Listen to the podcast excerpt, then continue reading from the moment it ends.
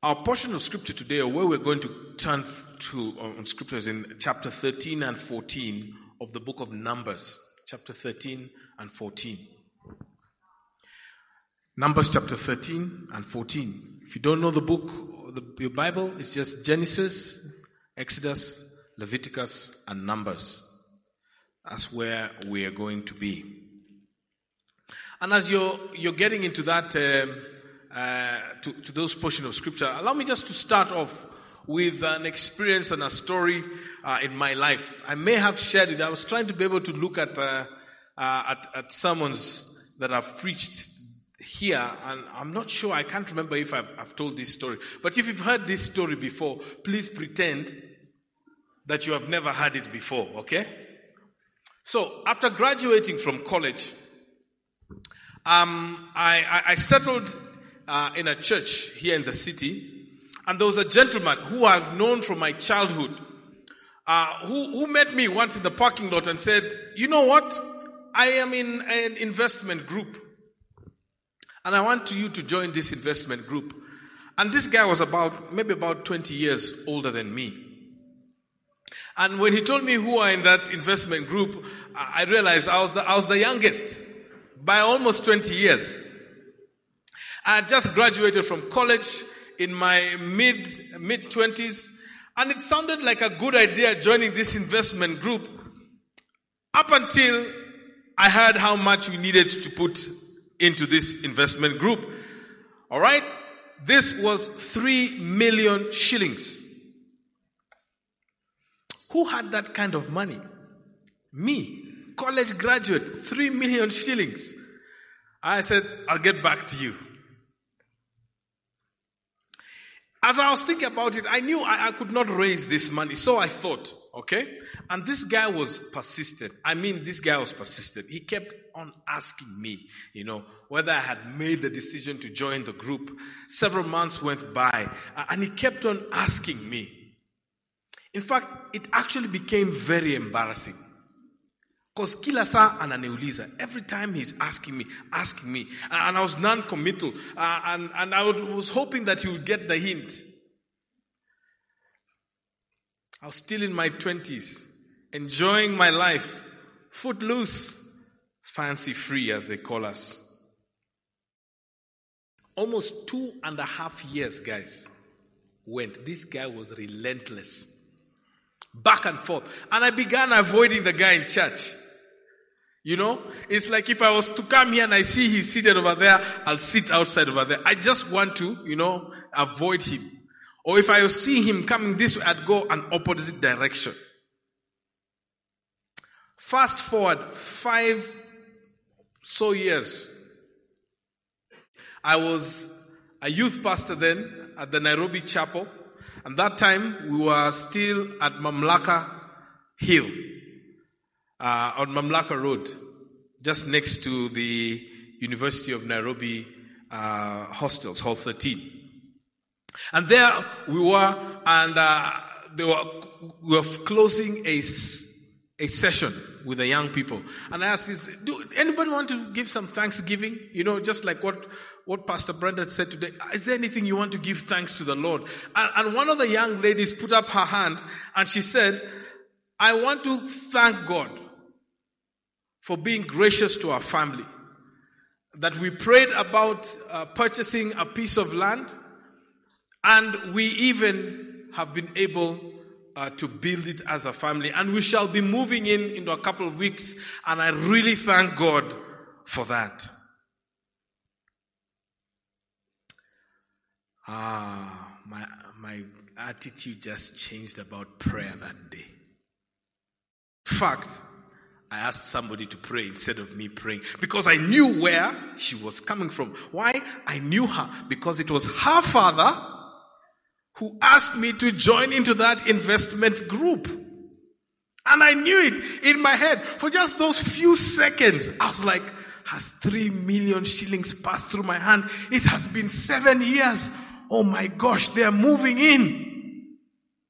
I asked somebody to please pray because in my heart I was like, wow.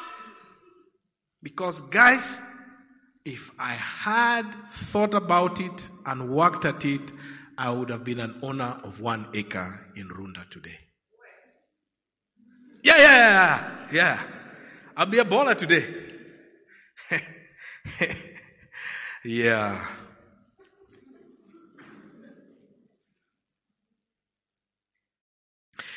What a missed opportunity, Goey. You guys are saying that. Don't judge me. Maybe you don't have a story like mine, guys, okay? Um, uh, maybe we can dismiss that as youthful folly, but, but I bet, I bet you after several examples of missed opportunities that we have experienced, you'd be like me. You just want to bite yourself. Like, mm, mm, mm. So, confession, there are times when I'm in that part of town, I'm saying, ningekuwa landlord hapa. Every year, we start with New Year resolutions. Every year, we make many reasons of why. Why we should uh, change our life, why we should improve our life. Can you please reduce the, um, on the trim over here? I'm getting some feedback. Okay. The main one and the main one reason that we make New Year resolutions or why we decide that we're going to do what we're going to do is because for some reason we imagine we're having a new opportunity, a new chance to start over in the new year. However, in my review of New Year resolutions, we make month after month and we see what would happen in the month of June. Many of us do not even remember them or we are back to where or what we said we were not going to do. The more things change, the more things change, remain the same. Today, I want us to attempt to break a cycle. A cycle uh, that keep, keeps us on like a treadmill. There's a lot of, of activity, but not any forward movement. I'd like to call us to be more resolute, to be more focused. And to do this, let us use history to teach us. And in philosophical language, avoid repeating history. And so, let's go to Numbers chapter 13. I'll actually read just chapter 14. But let me, let me try and just give you um, a, a, just a context. Israel had been in captivity, rather, had been enslaved for over 400 years. And after those 400 years, God appeared to Moses and told Moses, Go and get Israel out of 400 years of slavery in Egypt. And Moses reluctantly went back to Pharaoh because he had a history. He was an adopted son in that family.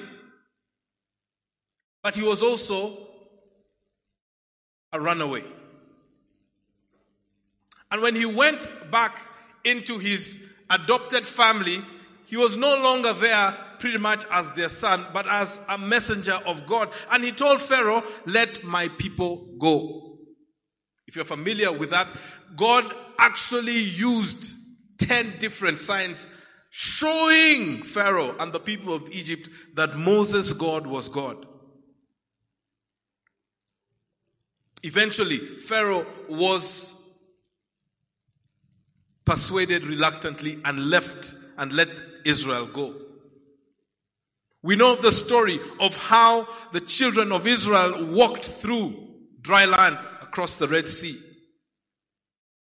And after several months of going in the desert, God continued to provide for them water and food. He appeared to them on the mountain and gave them the law. And chapter 13 of the book of Numbers is almost about a year after that particular occurrence. They were about a day's journey from the southern tip of the promised land. Just a day's journey, a day's walk. And we capture this in verse 21. So once they camped out there, Moses sent out a reconnaissance team of spies to find out what would happen out there. And they came back with intelligence on what to expect. They went up and explored the land, scripture says, from the desert of Zin as far as Rehob towards Le- Lebo Hamath. And they went up through the Negev to Hebron. I'm still on verse 22 now. And where Ahiman, Sheshai, Talmai, and the descendants of Anak lived. When they reached the valley of Eshcol, verse 23, they cut off branches, a branch bearing a single cluster of grapes. Two of them carried it on a pole between them, along with some pomegranates and figs. Now, just to give you a vivid picture, if you guys can just cut a grapevine and two people have to carry it with a pole, imagine how big that fruit was. That was humongous. Two people had to carry it. So one person here on this shoulder, another person in front, and you hang it over there. This is evidence that whatever they were going to take was good. That place was called the Valley of Eshcol, verse 24, because the cluster of grapes the Israelites cut off there. At the end of the 40 days, they returned from exploring. Let's skip to verse 14.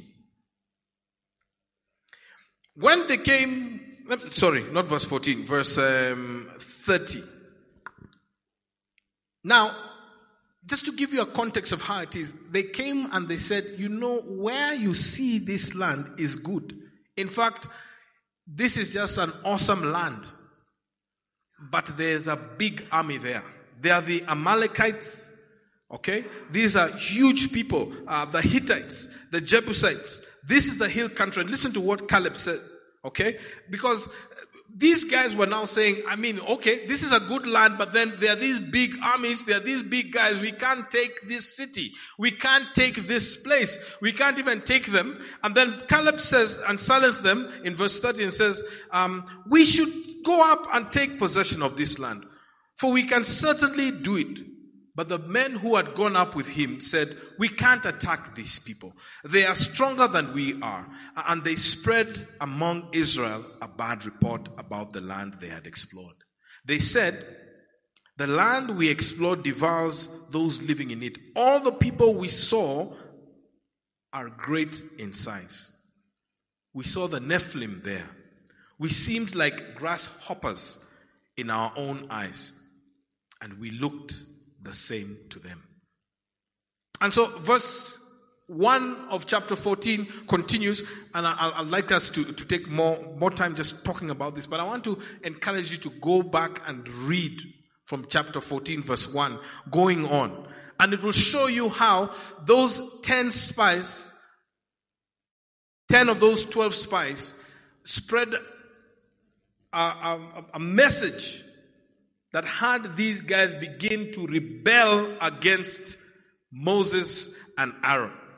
In fact, so bad was it that God actually appeared by the tent where Moses used to go and inquire. God came down in a cloud and people saw that. So what can we learn from this? What can we learn from, from what happened there? Because shortly after this, God told this generation of Israel, What you have done ain't good. In fact, it's messed up. And because you said you want to go back to Egypt, then you are going to wander around in this desert until you die. It is your children that will see the promised land. You guys are going to die here. I grew up in the city of Nairobi, and in the neighborhoods around the city, eh, we were close knit. Tulijuana where we were. And when one kid did a bad thing, you know, our parents would, you know, I don't know about you guys, but our parents, you, you just couldn't do anything bad. Because Nani's mom saw you doing what you did, na utachapwa huko. Okay? The worst thing was not being chappered by somebody else's parent. It's when your mom knows that you are disciplined by somebody else's parent. It's like, it was like a how do you put it? It's like a burnout. Ati, so and so disciplined you because you did what? So we're in trouble twice. We're in trouble for doing the wrong that we did, and then we're in trouble that we were disciplined by so and so's parents. Like we had a, a choice in itself, okay? But that's how we grew up. It was a close knit place where we grew up. But one of the things that the mothers always used to say, uh, it was, a, don't be like so and so. Because there were those kids who are, you know, even as we grew older, it's like, don't be like so and so. Because of, of their reputation. I want to suggest to you that what we read in chapter 13 and 14 of the book of Numbers, take it as God saying the same thing, like your parents would say. Do not be like Israel. Do not be like Israel who rebelled. You see, God revealed himself with 10 plagues that preceded Israel's freedom from slavery. It was not only a sign to Pharaoh, as I said, but to them. Israel was not oblivious of this. They actually did see it. It's not that it didn't happen here. They saw what was happening to their slave masters. They lived with it and among them. And they recognized the I am, God. Because they asked Moses, who has sent you to lead us? And God had told him earlier, I am has sent you. And they knew that these were judgments on the gods of the land. With their own eyes, they saw God decimate a very powerful military force at that time. They saw God guide them with a cloud by day. So every day there was this cloud that kept on moving. So as they walked, this thing just kept on moving with them. And at night, there was a, a pillar of fire, similar to what we'd call, you know, adopter light. But it was a huge big thing that gave them light during the day. They got, they saw God do this. They saw God give manna every morning without fail, except for the Sabbath day. They got meat in the means of quail. God gave them water in a dry land. It's not that, guys, they did not know God and experience His grace and His mercy, His love and His mighty power. So when Caleb was telling the 12 spies who came back with this report that he and Joshua acknowledged the fact that there were challenges, he was also saying that we need to believe in this particular God. We need to believe in this God who has been with us through and through. We need to believe in this God, even though that our enemies and those, uh, those armies are as bigger than the, an NBA player. Much, much taller than them because these were the descendants where Goliath came from. Eh, we can still take them out. Guys, it was true that the land was fertile, and as I just tried to describe to you, it was, it was fertile and it had a bountiful harvest. The rivers watered the land, and indeed it was a land of milk and honey. It is what Caleb and Joshua were trying to tell them to focus on. Focus on the promise that God gave us. That He said that this is the land we are going to take. But guys, these guys still refused.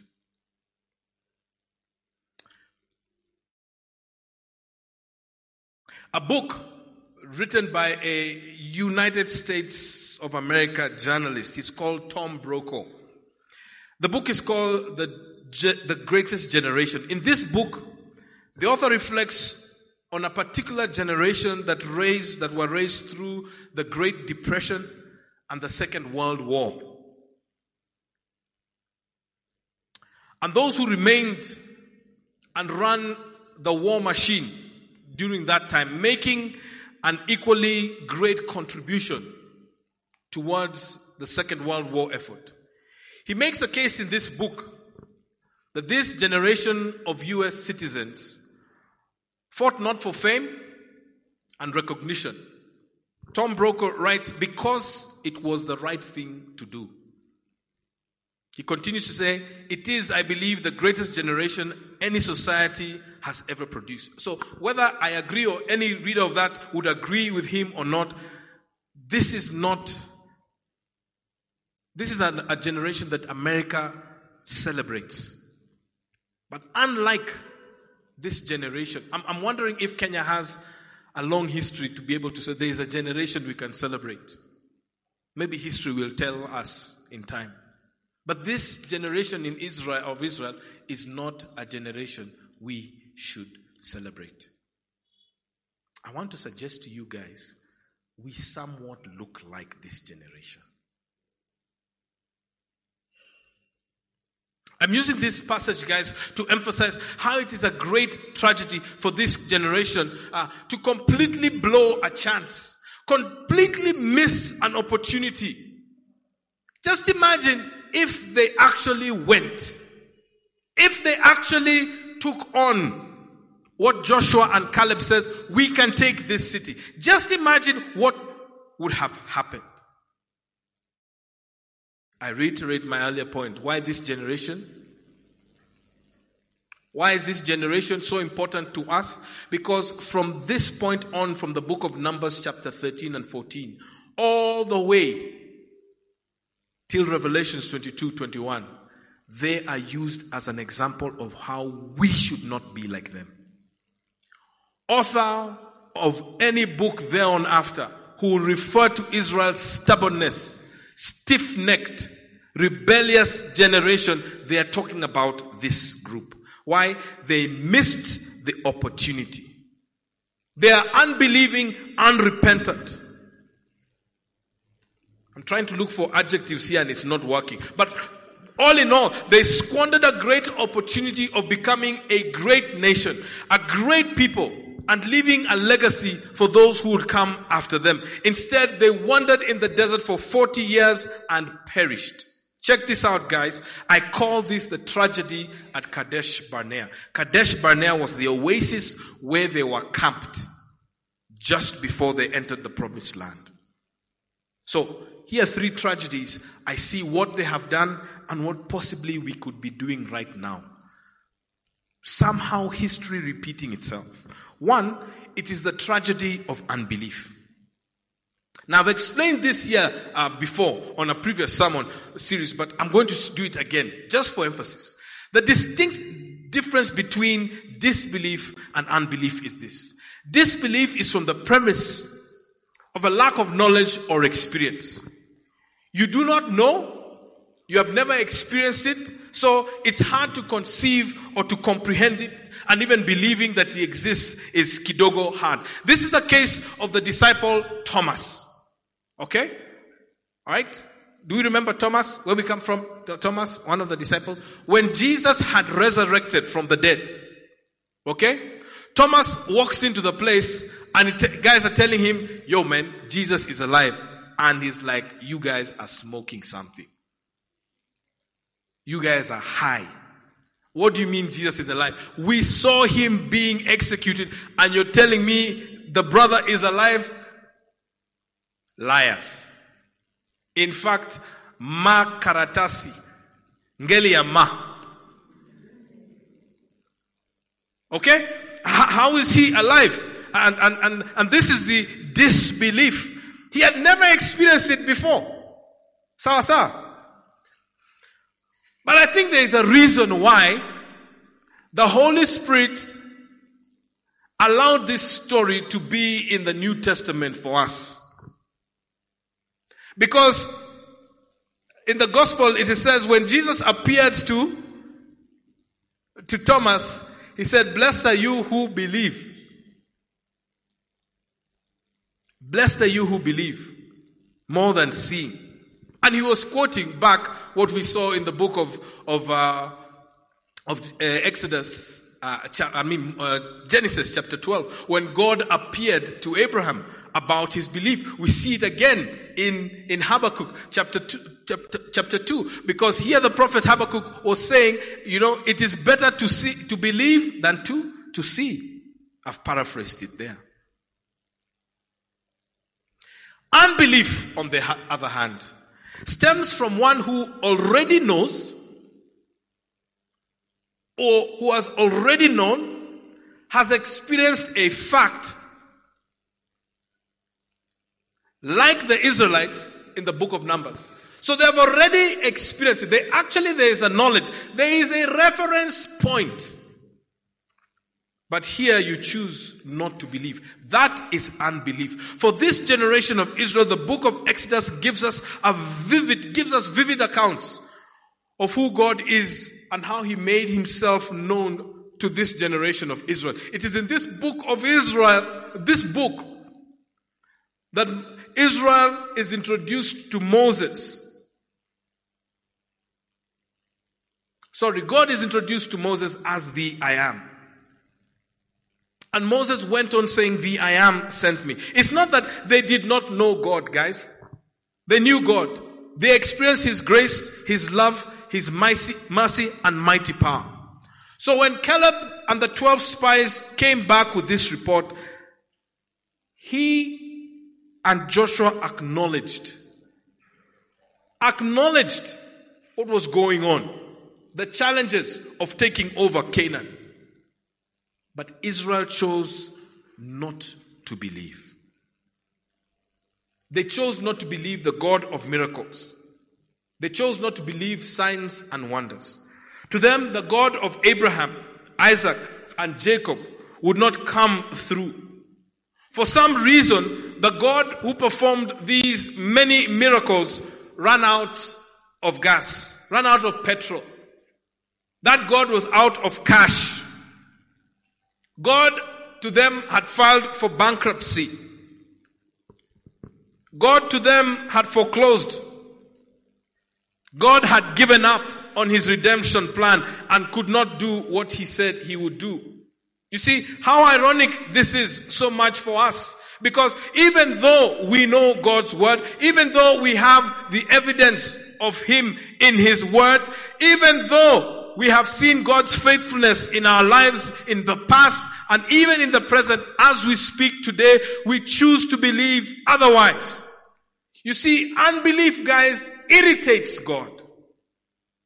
In Mark chapter 9, Jesus is confronted with a situation of a boy who was possessed by an evil spirit. And it manifested itself with a severe case of seizures, looked like epileptic seizures. And in verse 14 of chapter 9, we, we read, Mark says, when they came to the other disciples, they saw a large crowd around them and the teachers of the law arguing with them. And as soon as the people saw Jesus, they were overwhelmed with wonder and ran to greet him. What are you guys arguing about? He asked. A man in the crowd answered, Teacher, I brought you my, I brought you my son who is possessed by a spirit that has robbed him of speech.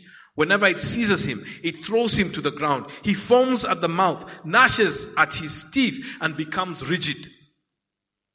I asked your disciples to drive out this spirit, but they could not. Check out what Jesus says in verse 19. You unbelieving generation. Jesus replied, How long shall I stay with you? How long shall I put up with you? Bring me the boy. So they brought him. And when the spirit saw Jesus, it immediately threw the boy into a convulsion. He fell to the ground and rolled around, foaming at the mouth.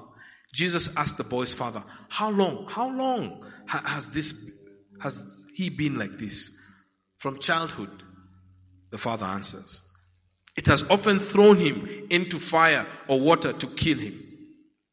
But if you can do anything, take pity on us. If if, if you can, said Jesus, everything is possible for one who believes. That man went on else and says, help me, my unbelief rather.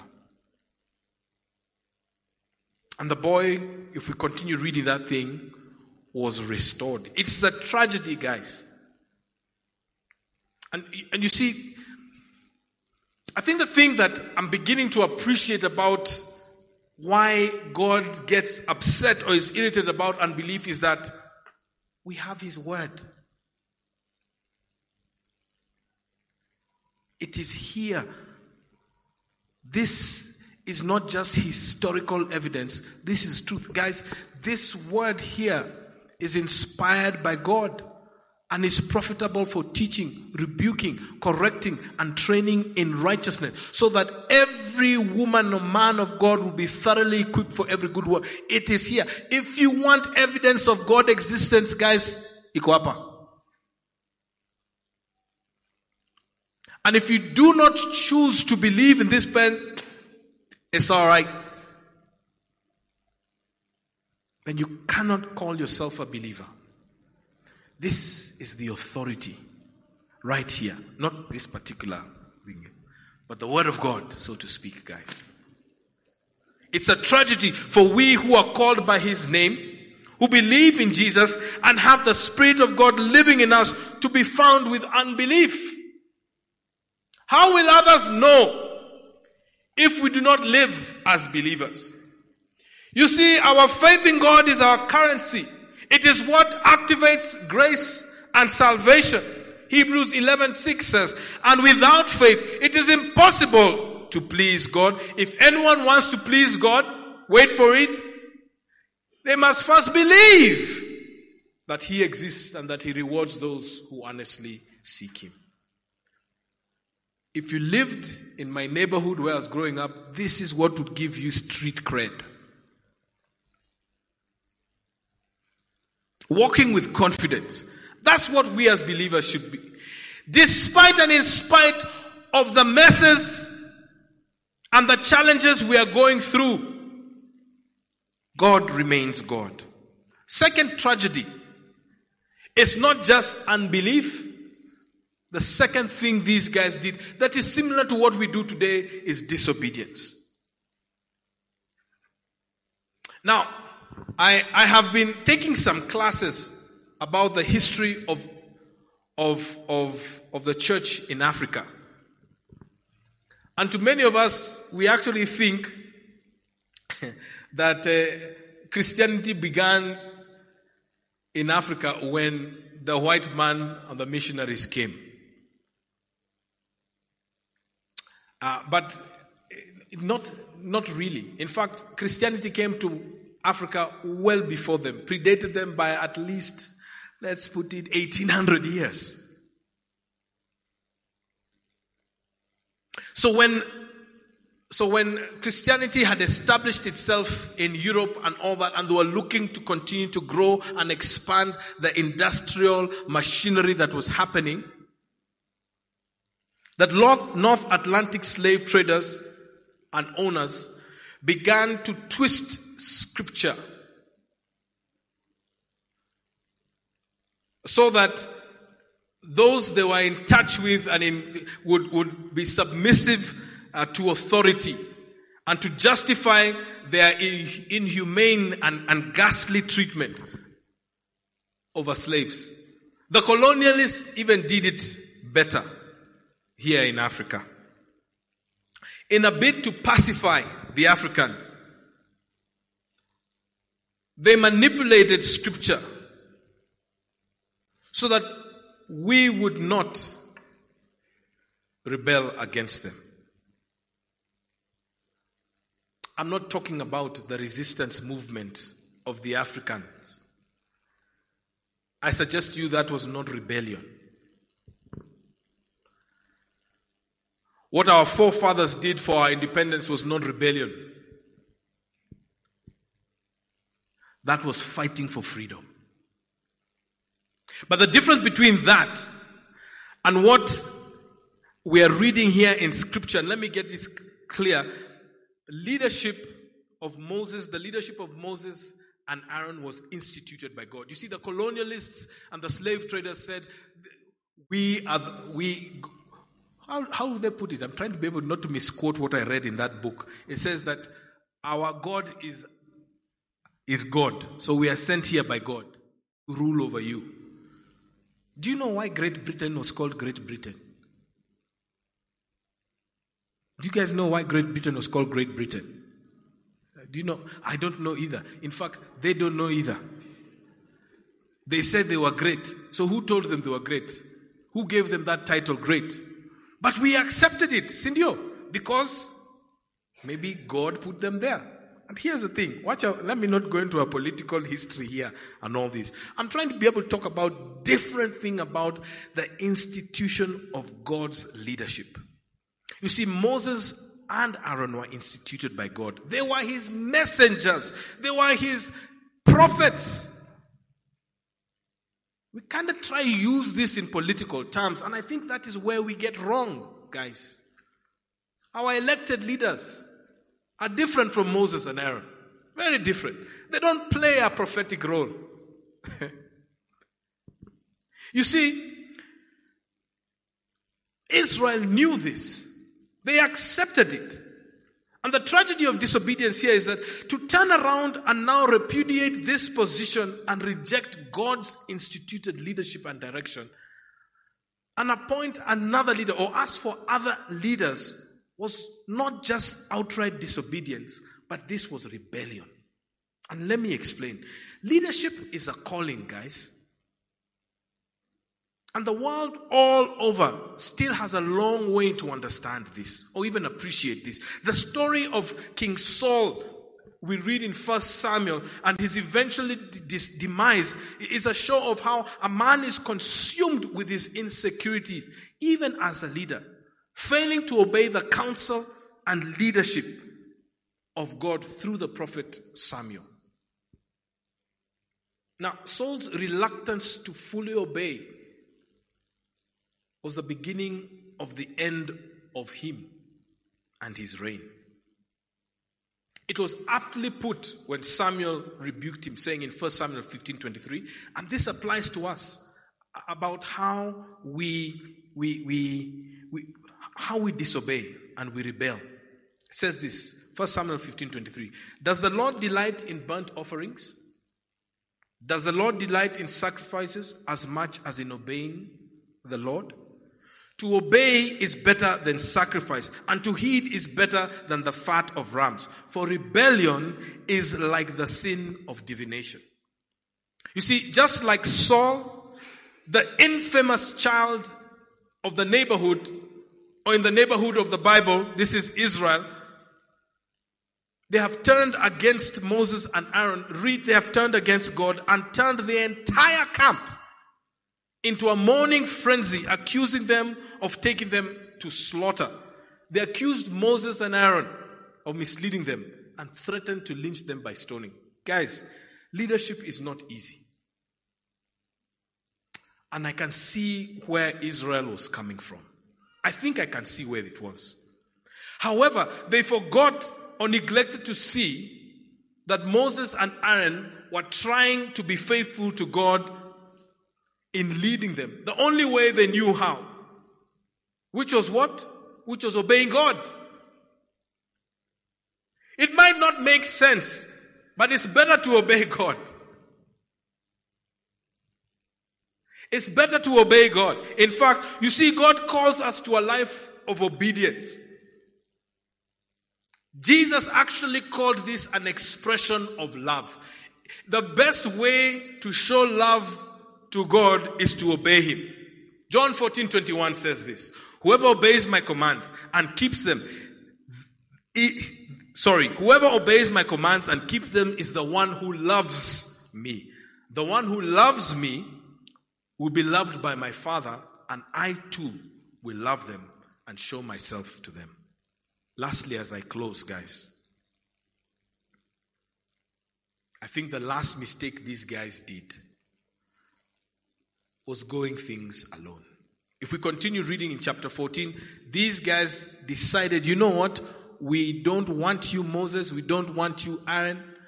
We are going on our own. And they actually started moving away until God confronted them. When God appeared before Moses in the form of the burning bush in the opening chapters of the book of Exodus, we see the Lord saying, I have indeed seen the misery of my people in Egypt. I have heard them crying out because of their slave drivers. I am concerned about their suffering. So I have come down to rescue them from the land of the Egyptians and to bring them up out of that land into a good and spacious land, a land flowing with milk and honey, the home of the Canaanites, Hittites, Perizzites, Hivites, and Jebusites. And now the cry of the Israelites has reached me, and I have seen the way the Egyptians are oppressing them. So now, go, I am sending you to Pharaoh to bring my people to the out, sorry, my people Israel out of Egypt. Wherever you are, this was God's idea. God is not unaware of where you are at. But you see, the children of Israel forgot that. And in verse 1 of chapter 14, that night all the members of the community raised up their voices and wept aloud. All Israel grumbled against Moses and Aaron. The whole assembly said to them, if only we had died in Egypt or in the wilderness. Why is the Lord bringing us to this land only to let us fall by the sword? Our wives and children will be taken up as plunder. Wouldn't it be better for us to go back to Egypt? And they said to each other, we should choose a leader and go back to Egypt. Israel decided to go it alone. Sometimes we do that, guys.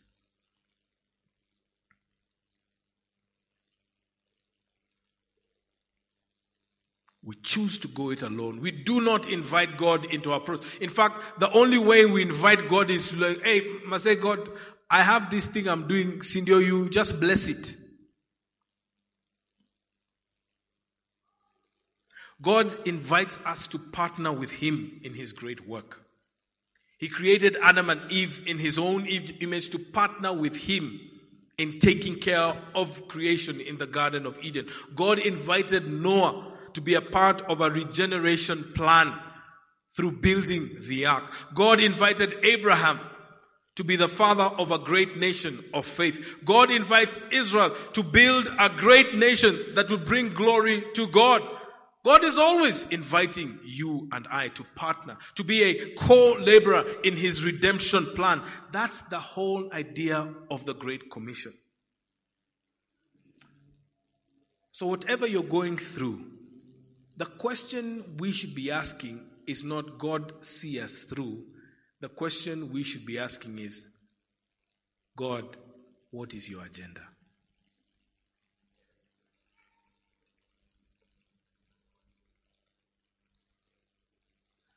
We can't fly solo, guys. Because God has always been with us.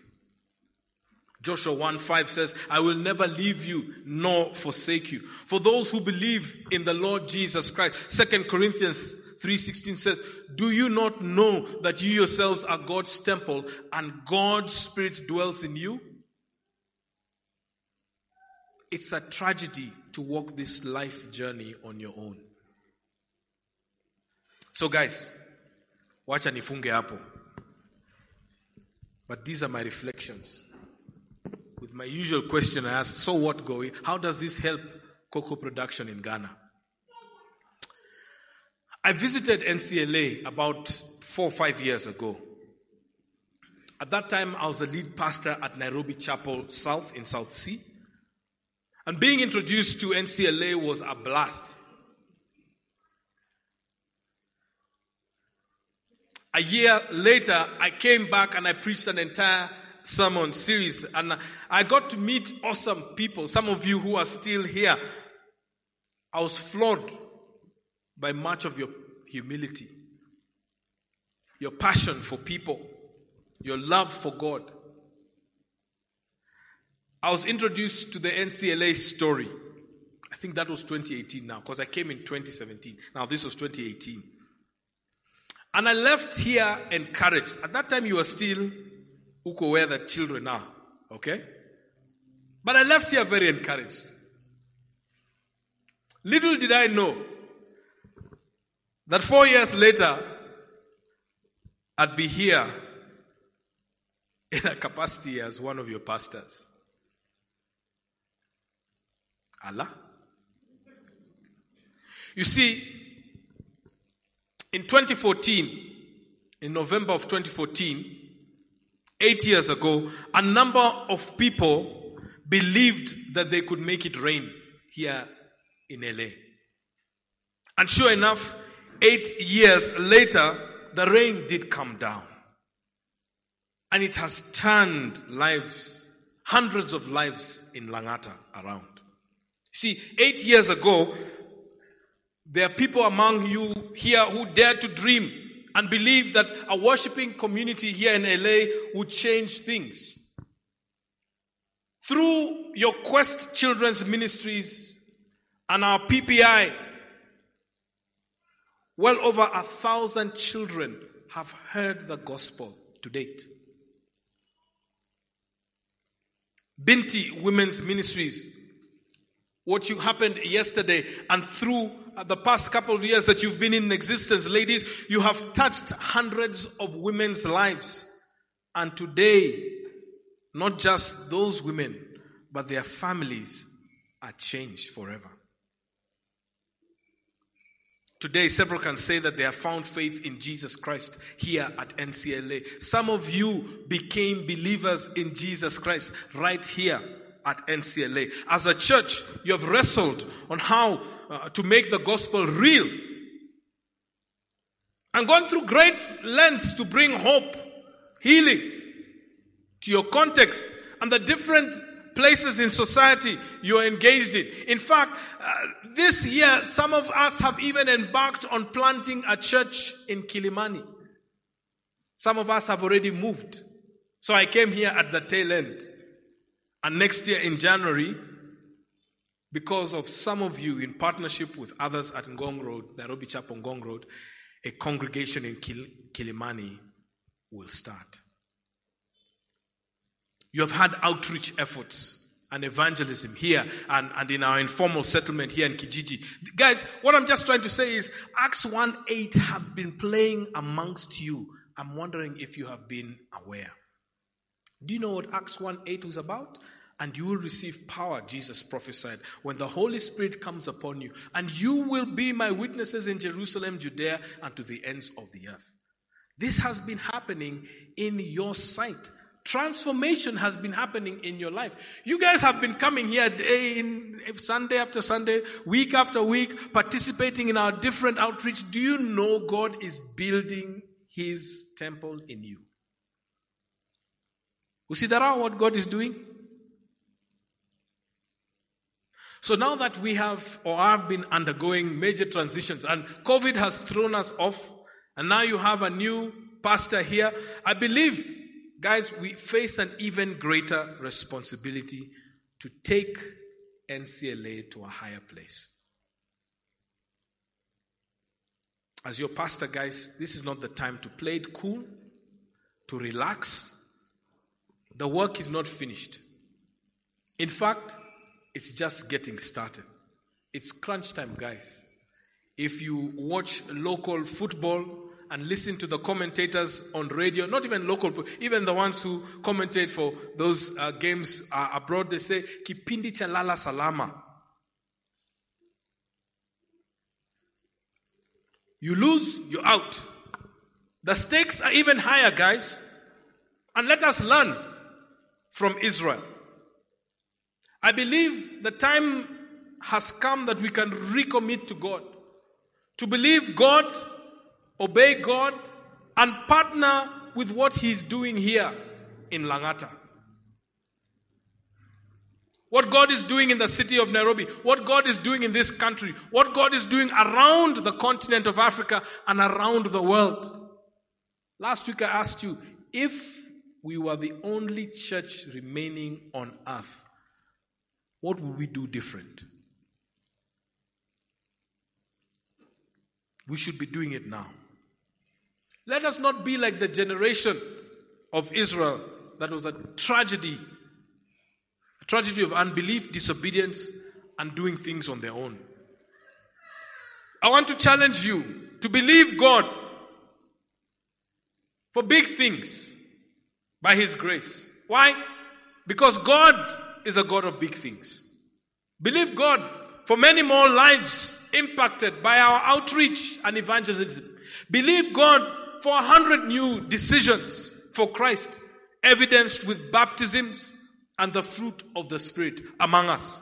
Believe God for greater impact in the lives of children and teenagers in this community. Believe God for many more churches birthed right here from NCLA. Good people, it's not the time to sit, exhale, to chill, to warm up those seats. I want to suggest to you that God is calling something of you, NCLA. Because of your faithful service and ministry to the communities around here, you have actually inspired me, your pastor, to dream.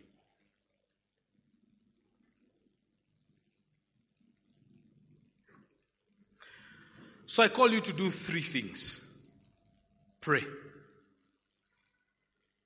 Pray like you've never prayed before. Pray for your leadership. Pray for the leadership here. Pray for the vision and ministry of this church. Choose to believe God for big and greater things for the kingdom of God through the ministry and work of God through this church, along with others that will walk this journey with us. Number two, give. Give generously and liberally. Give with all your might. Give us your time. Give us your talents and your expertise. And also give us your materials, resources. Give it to us and see what God will do with what he did with those two fish and five loaves and fed the, fed the multitude. What can he do much more with what you give? And lastly, I'm calling us to serve. Serve faithfully, serve diligently, serve passionately. This is the real expression of love to one another. Father God, I thank you for the truth of your word. And indeed, your word is living and active. May we learn from Israel, given the opportunity that we should take it.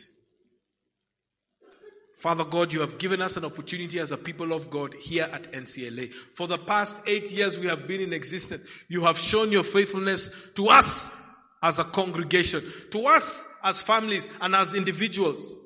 I sense now, Father God, you're asking us to take on the bigger challenge.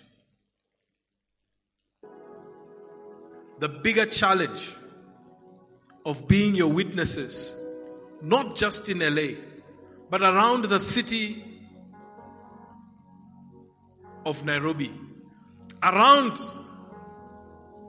this great nation of Kenya, around the continent of Africa, and around the world. Father God, you have called us as your witnesses. So, Father God, I pray that you begin to stir something in each one of our spirits today. For indeed, there is a great work. The harvest is plentiful, but the laborers are few. Stirring up, stirring up, stir it up, Father God, in each one of our lives, our hearts today, to respond in faith,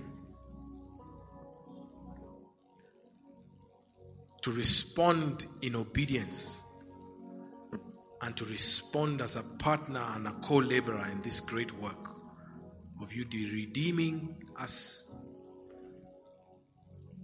through your Son, we pray. Amen.